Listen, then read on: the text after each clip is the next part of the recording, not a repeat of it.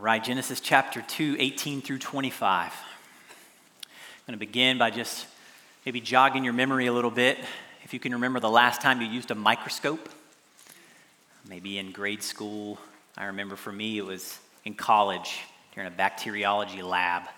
I was examining some bacteria on a slide and I was able to see some things I wouldn't have been able to see without it.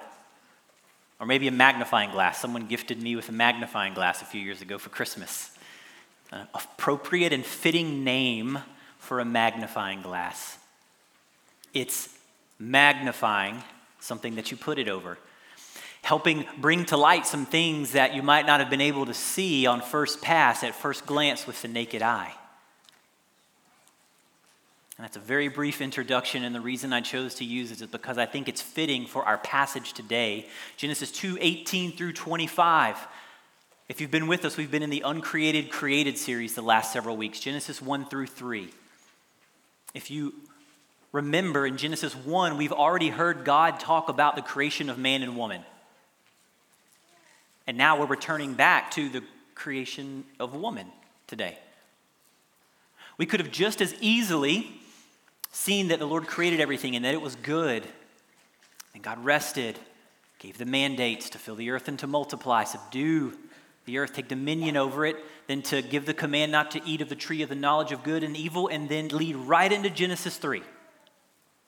Yet, in God's sovereignty and providence, He chose not to do that. In Genesis 1, we've seen man and woman created. Today, we get to see again some of the details. God's magnifying something that's already happening, allowing us to see some details we might not would have otherwise seen. He wants us to see and to know what is in here in Genesis 2 18 through 25.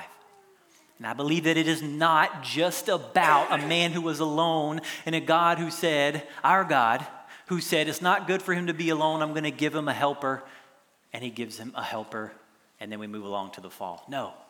The beauty of the gospel is already on display as we see the institution of marriage in this passage. And we're going to provide some resources in an email follow up this week on marriage, on singleness, on biblical manhood and womanhood. You can be on the lookout for that email. We won't be able to dive into it all today. But I want us to think about as we're reading through this, because it's going to build up to a climactic point here at the end of this passage where man's not just given a woman, not just a helper, but his wife, it says. The institution of marriage. And our marriages here on earth are supposed to be a glimpse of Christ's love for his bride. And we get to see that all the way here in Genesis 2 at the very beginning. So, we're going to be talking about marriage today, husband and wife. We're going to be talking about complementary roles within the marriage life and within the church. And as we were studying this passage this week together at Pastoral Development, thought that it would also be helpful to speak into the topic of singleness, which very common. Paul does it in 1 Corinthians 7 when he's talking about marriage. He's also talking about singleness. We'll also speak into that for a moment here today. We feel it's appropriate and fitting. But let's jump in to our first section, verse 18. What wasn't good? Well, the Lord God said, It is not good that the man should be alone. I will make him a helper fit for him. This should come as a stark contrast to what we've seen building up to this point because there's six times that the Lord has created something or some things and said it was good. It was good. It was good, it was good, it was good, and it was good. Notice that there has not been any mention of something not being good. And then at the end of chapter 1, verse 31, it goes on to say, And God saw everything he had made, and behold, it was very good. Seven times good is used in this last instance, very good. And now we see in Genesis 2:18, it is not good. Do you remember back to Genesis 1:28? Eric spoke about this last week, the mandates that were given to fill the earth and to subdue it. Man was in the garden. He was meant to worship and work in the garden. And in filling the earth, we also talked about not just procreation, but the Great Commission that we see Jesus shares in the New Testament to fill the earth with believers in Jesus Christ. Well, the Lord had put this man into the garden to work it and keep it. And now he's saying it's not good for him to be alone. Man's not saying it, God is. And one commentator writes What's not good about man's condition is not having another like himself, a helper.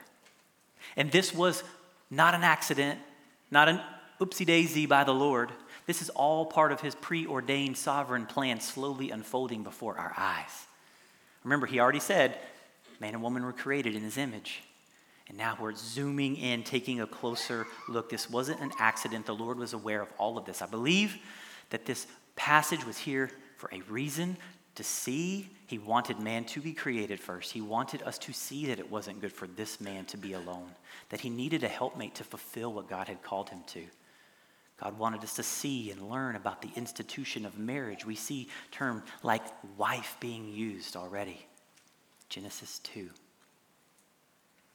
Now we can find help through marriage in life, that is true, but it's also important to note that isolation is not the norm for created beings. And we can find that in community, in our church family, and in other ways, even outside of marriage. So, what's the answer to this? We see it here in this passage. I'll make him a helper fit for him. Let's, let's hone in on that word helper for just a second. In Hebrew, it's ezer. If you do a simple word study, you'll see it's used 21 times in the Old Testament, two of which are here in Genesis. So that means there's 19 other occurrences. And as I read through those other 19 occurrences of Ezer or helper, probably comes as no surprise. Where do you think that was most commonly used? It's been used of the Lord for his people. And we see it over and over and over and over again from the psalmists. Almost all 19 of those other occurrences are speaking about the Lord being a helper to his people. One example Psalm 121, 1 through 2 I lift up my eyes to the hills. From where does my help come from? My help comes from the Lord, the maker of heaven and earth. Now, I'm not comparing a woman to God. We know that man and woman are both created in his image, but I'm not trying to say that she is like God what I'm trying to say is that the Lord was a much needed, vital, important help to his people. And the Lord has identified that this man also needs a helper. Yes, he's already in fellowship with the Lord, but he sees fit that he have a helpmate, a woman, a wife.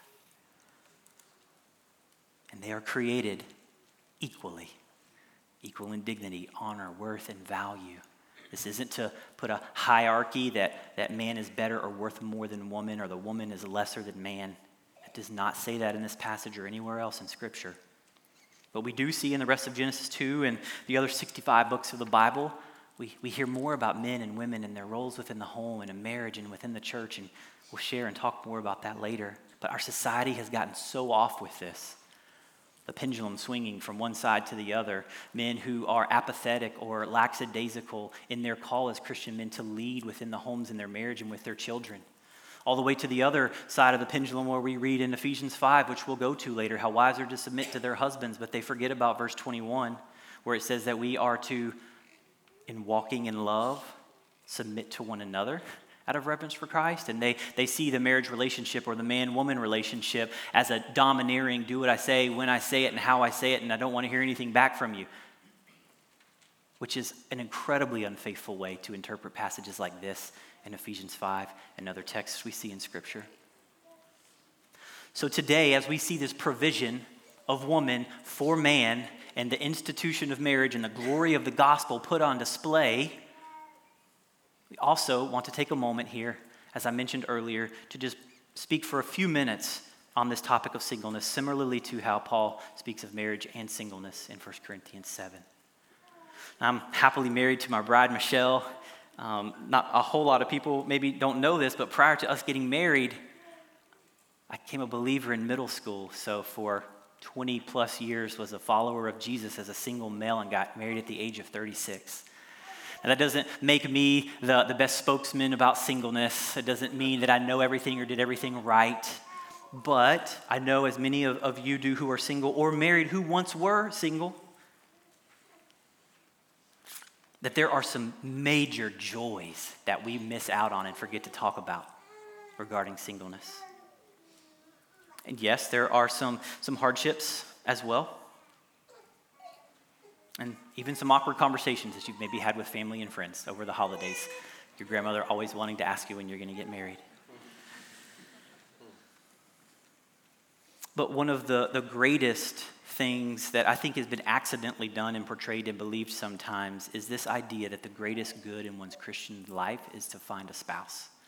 Now, as beautiful as marriage is, we see it here in Genesis 2 and the rest of Scripture. It is beautiful, it is God ordained. I am saying nothing negative about it, I rejoice in it. It's God ordained. However, it is not the chief end of man, not the greatest good in one's life. It's bringing the glory to our Lord and Savior. It's worshiping Him and enjoying Him forever. So, my goal in this, there's a few other things that I want to share. It's not a tips and tricks on contentment for singleness, no. But some things that I hope we can all hear, I hope serve as an encouragement as we continue to talk about marriage in these upcoming verses. So, one, why even address this?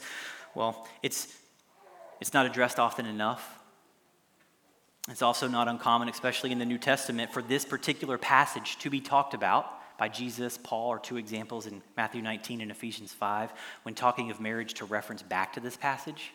And then, as I mentioned already, Paul speaking of not only marriage in 1 Corinthians 7, but singleness as well. Secondly, a, a reminder that this passage is way more than a story just about a man and a woman and the institution of marriage. It's about the gospel already being laid out for us that we'll see more as scripture unfolds. And yes, it was not good for Adam, this first man on the planet who was there in the garden with God and the animals in creation. It was not good for him to be alone, and the Lord saw fit to provide for him a helper to help him fulfill these mandates. But what this story is not saying is that every Christian male and female are going to or should get married and get married as quickly as possible. Remember last week, Pastor Eric alluding to the Great Commission, Jesus speaking about here before he went back to heaven, saying, Go and make disciples of all nations, fill the earth, not just through procreation, but through making disciples. And that's a call that marrieds and singles alike can do and should do and are called to do. And this is important too. Singleness isn't just a good thing because someone may have extra time to devote to serving the church and others in a way that a married individual might not be able to. Listen to this Singleness is an incredibly virtuous thing that Scripture speaks into. And we fail to mention that and remember that at times. And I want you to know here at CCF, part of our church family, we're composed of many parts in one body, like it says in 1 Corinthians 12. Each one a necessity to the healthy functioning of that body. In our abiding together document that we read at our members' meetings, we're making commitments in one another's to all other members within the body. We are in need of one another and part of a godly Christian community.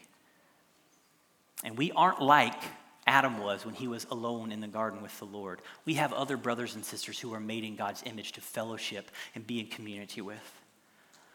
And as one last final reminder before we begin to move forward to our next point, marriage will not be in heaven one day. I think that's important to remember in Matthew 22. That's telling. Your Christian life doesn't start once you're married, which is a fairy tale myth that some people believe. Despite what some may have said or taught us, or what Hollywood has oftentimes deceived us into believing.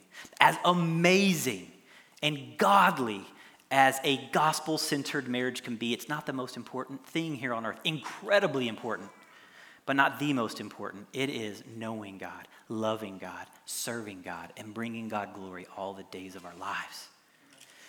And with that being said, we'll now transition into our second point of this helper that's going to be provided that, the God, that God has spoken about. Verses 19 and 20. Why the animals were not the answer. Verses 19 and 20. Now, out of the ground, the Lord God had formed every beast of the field and every bird of the heavens and brought them to the man to see what he would call them. And whatever the man called every living creature, that was its name. The man gave names to all livestock and to the birds of the heavens and to every beast of the field. And we can't miss this last part, it's really important. But for Adam, there was not found a helper fit for him. These animals did not provide that. So, to get started, let's not skip over some things that might be easy to just quickly read through. God created all of these animals from the ground, just like He did mankind. Then He's not only the creator, but the sustainer of them. He's exercising His sovereignty over them. It says He brought the animals to the man. Adam's going to name them, but these animals are the Lord's creation and they are his. Psalm 50, verse 10 For every beast of the forest is mine, the cattle on a thousand hills. Now, in verse 19, we do see that whatever man called these animals, whatever he called every living creature, that was its name. He's beginning to exercise this dominion that the Lord has called him to over the earth. But there wasn't found a helper fit for him. Now, just like it wasn't an accident that man was alone in the garden, that wasn't a mistake or an overlooking of the Lord, neither is this a mistake. This is the Lord's plan slowly unfolding. He already knew that the animals weren't going to be the answer, yet he still has Adam go through this process. That's important to think about. He's naming them, exercising his rule over them, giving them names, but Adam is also attentively looking and examining and waiting for a helpmate. We're not there yet, but in verse 23, when the woman is brought to him, he doesn't just say, This is bone of my bones and flesh of my flesh. Before that, he says, This at last. Which means this was probably a long process, and he was likely trying to find a helpmate from these animals. The Lord didn't think that the rhinoceros was going to be a helpmate for Adam. That wasn't an oversight, but he still puts him through this process. This at last is bone of my bones and flesh of my flesh. So the giraffe, the long necked, long legged animal, comes by chewing on leaves the Lord had created, and he says, Giraffe, not a suitable helper. Next. And who knows how long this would have taken, right? You've either been named by a parent or you're going to name a child or you have, and we know that can be a long process. We know some of you waited till the day they were born in the hospital. You had three names. You wanted to see what their ears and their face and their body looked like before you named them because you wanted it to be of the right fit. And that's great. Names are important. But this was likely a very long and drawn out process. And I won't use the word disappointment because this is pre fall, and I don't think disappointment was part of the pre fall. But I will say there was likely a growing anticipation inside of Adam as animal after animal after animal giraffe, rhinoceros, donkey, camel, and not a suitable helper, not a suitable helper, not a suitable helper. And I don't want to take this out of context. We're going to move on next to our, our next section. But before that, I know that some of us have desires on our hearts that we're praying about that haven't quite yet been fulfilled or not fulfilled in the way that we want them to be or never may be fulfilled. That's important to add on. We don't preach a health and wealth and prosperity gospel where you name it and claim it here at CCF. However, we know that we've prayed about certain things and the Lord hasn't chosen to answer yet, and if He is sovereignly ruling and reigning over those requests that are coming before Him. And if there is something He sees you need. Remember, he said that it was not good for Adam to be alone. He's going to provide a suitable helper. He will. But sometimes the answers to our prayers come in different ways and come after long periods of time, like a season of singleness in anticipation for marriage, or like a church plant that we thought we were going to be a lot further along with, but the Lord knew exactly where we would be today, February 4th, 2024. Or like the kid who wants a car, and at 15, his parents make him or her start to work to make money for that car. They could easily buy it for him sometimes, but they want him to work. They want her to work, to, to save up money, to enjoy that thing that they're working for. One commentator, Kenneth Mathews, says that this process is likely God preparing the man to value his mate. We don't always recognize and realize the reasons why some of our prayers aren't answered. We have some hints of it in James 4. You don't have because you don't ask is one reason.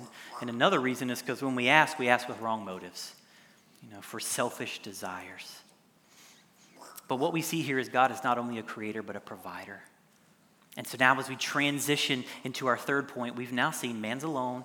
It's not good that he's alone. God's going to make him a helper. He brings the animals to him, he names them. That's not part of the plan for a suitable helpmate. And this is really exciting what we see in these next three verses. Point number three a helper fit for man. Point number three a helper fit for a man, verses 21 and 23.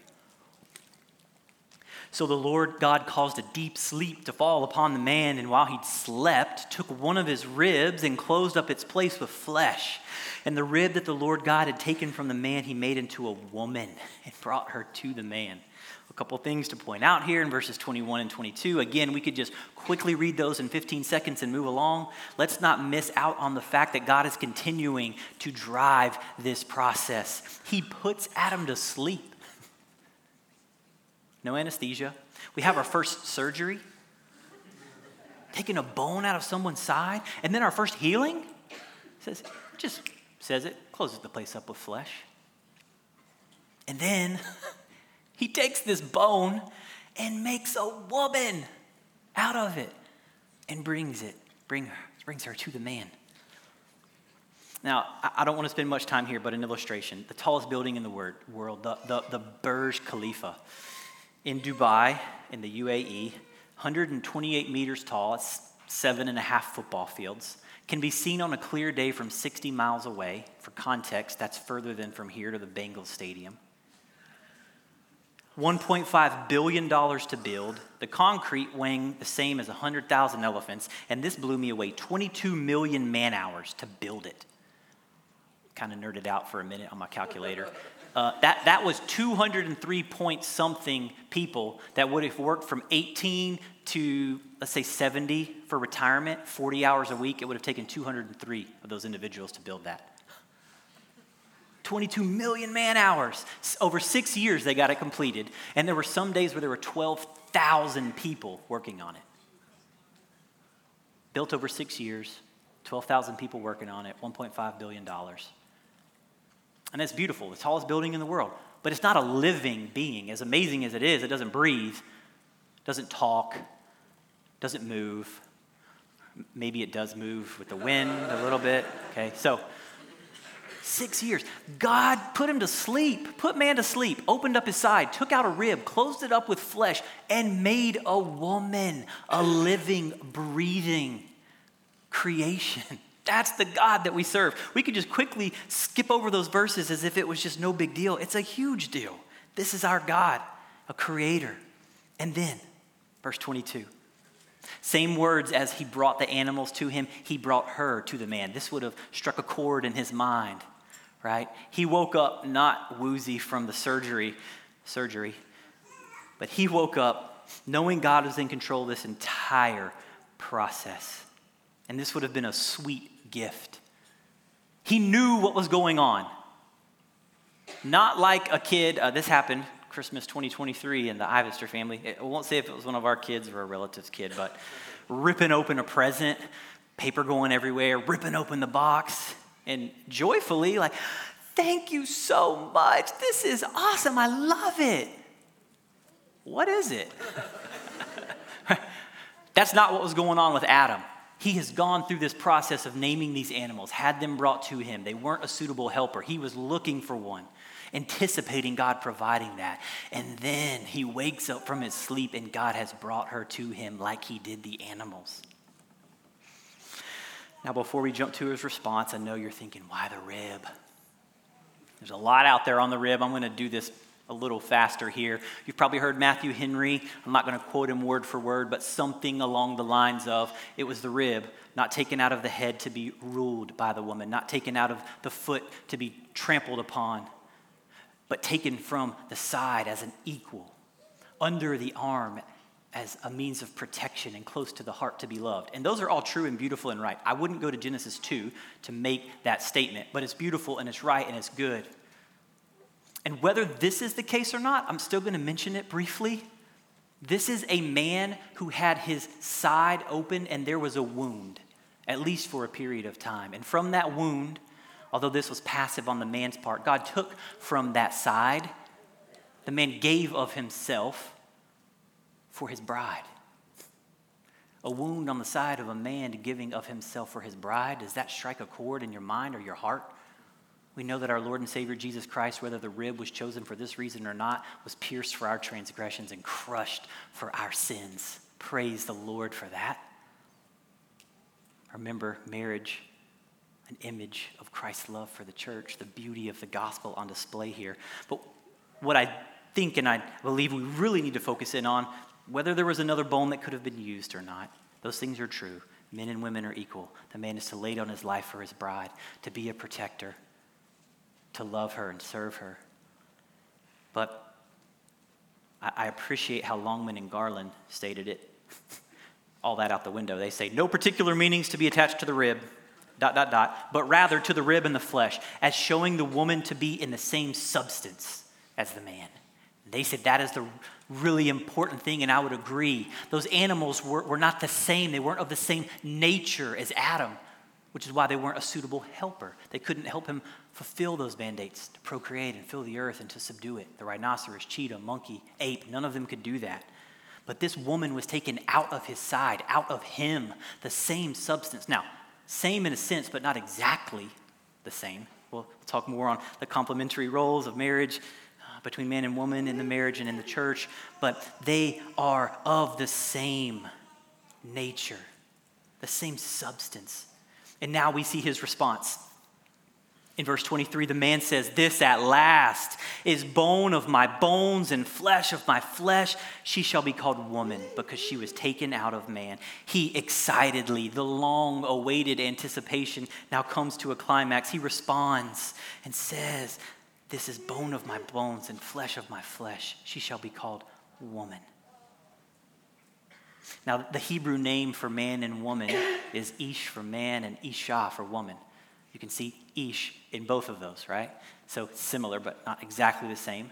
Kind of like in English, man and woman, you have M A N in both of those.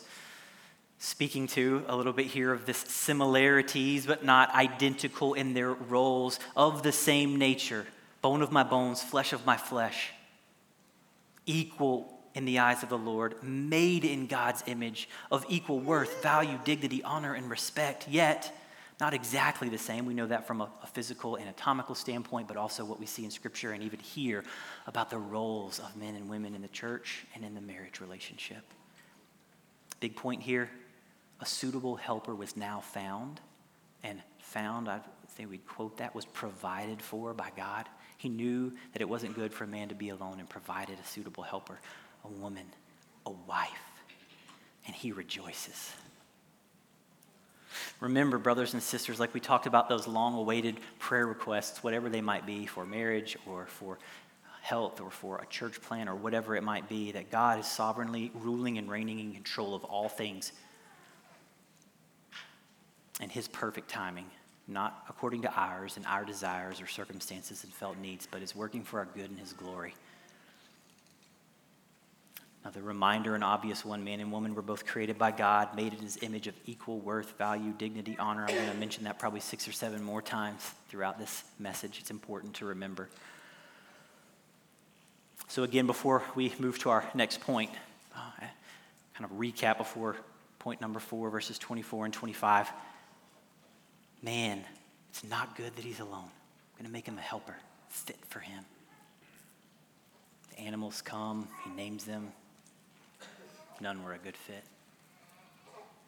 God puts him to sleep, opens his side, takes out a rib, makes a woman, closes his side, heals the flesh, then presents that glorious gift, his bride, to him.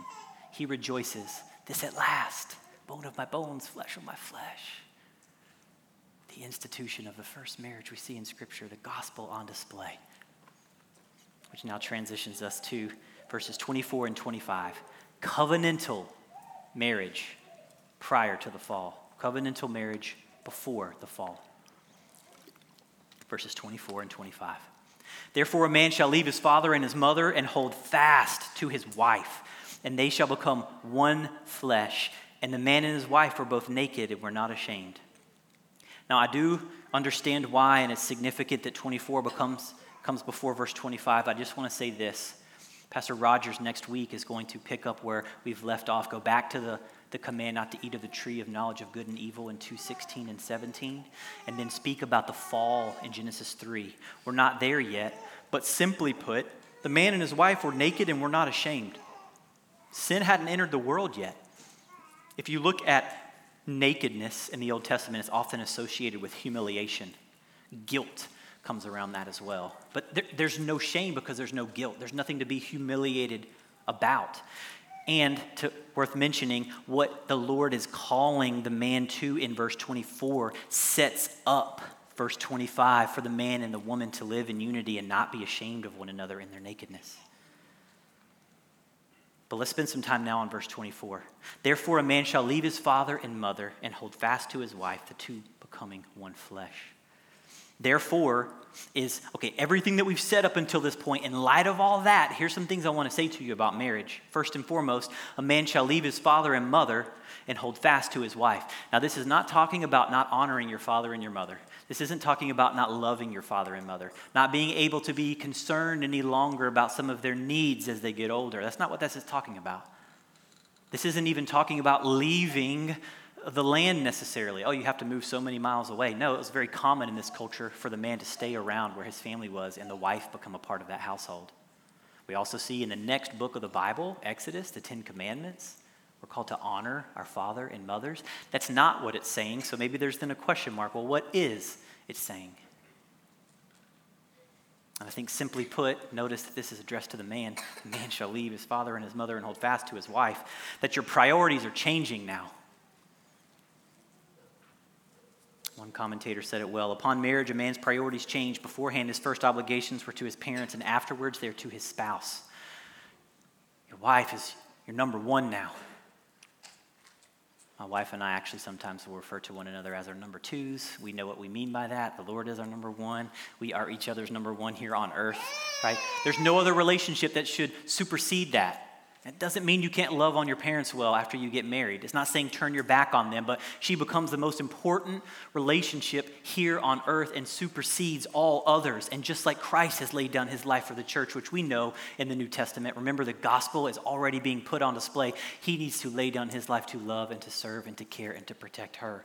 She becomes his new number one. And when it says to hold fast to his wife, you'll see some other translations on the screen. I, I really do like the ESV, but also the King James. Cleave unto, you've, you've all heard the, the saying leave and cleave, right? King James Version, I looked up just some, I, I like to just Google some simple definitions sometimes. Listen to this. Um, this was helpfully shared with me this week as well. The cleave unto is like to be glued to or adhered to or to join to something or even further, to adhere firmly to and closely or loyally and unwaveringly. In the ESV, we do see hold fast to.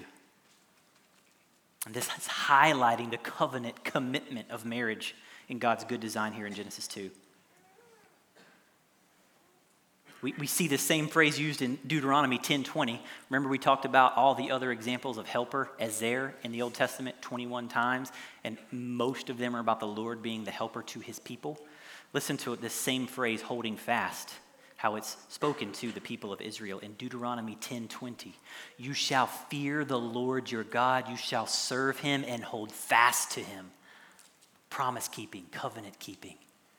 This isn't just a, a, whimsical, quick decision made about marriage that's very flippant and mm, non committal. If I'm not happy or satisfied or in love anymore, we just end it and go find a new spouse. No, it's covenant keeping from the beginning. That was God's design. Amen to that. One other quote I'll share with you. One commentator said it this way Israel's repeatedly urged to stick to the Lord, several references in the Old Testament. And the use of these terms, forsake and stick, or leave and cleave, or leave and hold fast to, it's in the context of Israel's covenant with the Lord, suggesting that the Old Testament viewed marriage as a kind of covenant, which it is. God telling the man after being presented his wife, Leave your father and mother, hold fast to your wife, become one flesh. It's our covenant commitment, responsibility, and pledge. Now, I know that some of you may be asking, well, what about divorce? And I know that's a really sensitive subject, and I want to address it as such. We won't go into the depths of that today. However, again, we're talking about pre fall. God's original design and plan was for this to be a covenant commitment for a lifetime. Remember how I said that Jesus and Paul both referenced this passage talking about the creation account? There's an example here in Matthew 19. I just want to briefly read a couple verses to you. Verses 5 and 6, when asked about divorce, Jesus points back to Genesis 2, this same passage. Therefore, a man shall leave his father and his mother and hold fast to his wife, and the two shall become one flesh. This is Jesus speaking. So they are no longer two, but one flesh. Whatever, therefore, God has joined together, let not man separate. This was all part of God's good design from the beginning. Well, then they continue to question him. Well, what about Moses and the divorces that have been permitted? Well, the simple response that Jesus gives in verse 8, and I know this isn't uh, just a simple thing in the lives of people who have dealt with this. I know this can be hard, but listen to what he says Matthew 19, verse 8. Because of your hardness of heart, Moses allowed you to divorce your wives. But from the beginning, it was not so. And ever since the fall, Genesis 3, all the way to today, society and culture tries to tear apart the home. Satan's out to kill, steal, and destroy in so many other ways, but that specifically is something he's seeking to destroy. Similarly, when it says they became one flesh, yes, this is talking about sexual intimacy, allowing them to be able to procreate and bring life into this world, but that's not the only thing that's being talked about. Regarding sexual intimacy, unfortunately, sin has corrupted this as well. Just like marriage, God had a good design for sexual intimacy, and it was originally designed by God to be a, a good gift, exercised in the context of a heterosexual, monogamous, covenant keeping marriage relationship. But similarly, we know the fall has marred and scarred this. However, this was and still is today God's good gift and design for sexual intimacy. There's a few verses on the screen that you can write down or jot down if you want to about purity, about holiness, about adultery.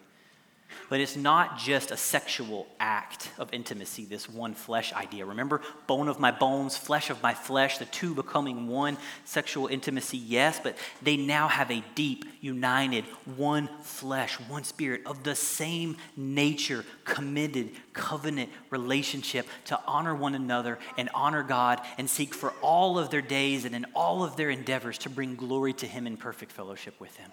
How beautiful. That's the Lord's design in marriage, all the way back to Genesis 2.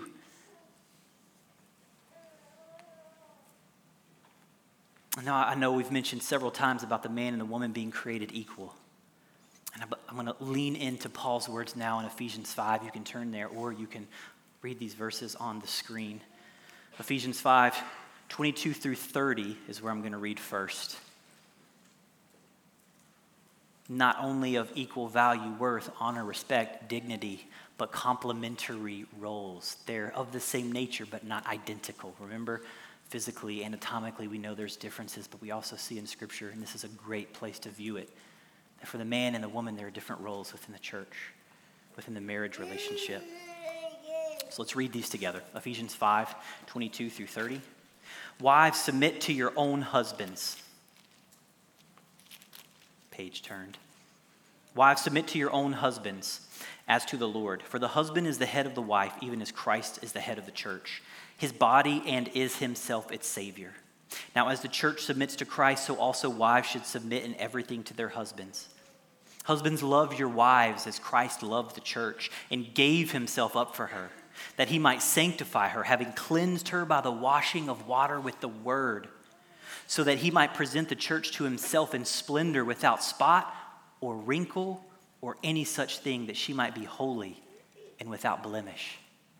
In the same way, husbands should love their wives as their own bodies. He who loves his wife loves himself, for no one ever hated his own flesh, but nourishes and cherishes it, just as Christ does the church the beauty of the gospel on display through marriage in Genesis 2, now seen, and a reminder for us in Ephesians 5 and other places, and even today, that this good gift of God ordained marriage is meant to image Christ's love and self sacrificial laying down of his life for his church and his people.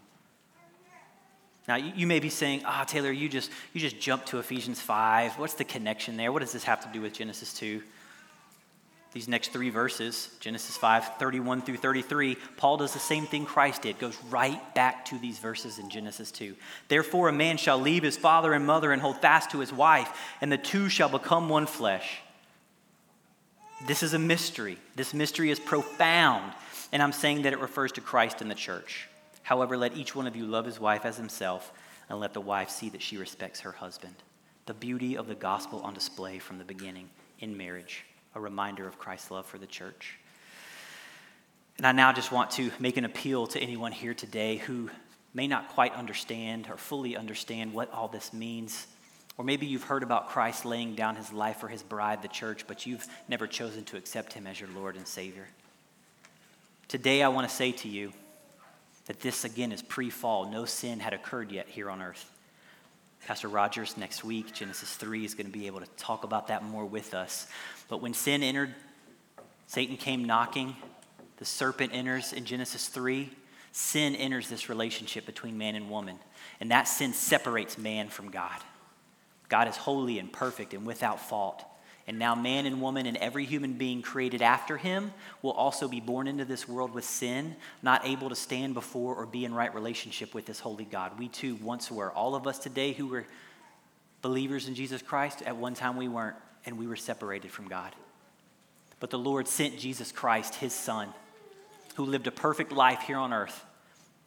He taught, he healed, he preached the good news. He was captured, crucified, hung on a cross, pierced for our transgressions, crushed for our sins. They killed him on that cross. He shed his blood. He was then buried, but three days later rose again, came back, gave the Great Commission to his disciples to go and make disciples of all nations, all around the world, fill the earth with believers, share the good news. And he's now ruling and reigning at the right hand of his Father in heaven. But there is an invitation that that shed blood be for the forgiveness of sins. For those who would repent of their sins and trust in Jesus as their Lord and Savior, they would be saved. That blood would wash those sins away, and that separation that sin caused now allows us through Christ's shed blood to be back in right relationship and fellowship with God, just like Adam and Eve before the fall. And if that's not something that you have ever committed to or you want to learn more about it, I encourage you to ask a friend who maybe brought you or stick around and come down to the front afterwards would love to share with you what it means to enter into a relationship with Jesus Christ as your Savior, how He laid down His life for His bride, the church, His people. And for those of us in here who are already believers, let this be an encouragement to you. All the way back in Genesis 2, we see the gospel on display. This is more than a passage about a man and a woman, and as glorious as marriage is, this is about Jesus Christ and his love for the church.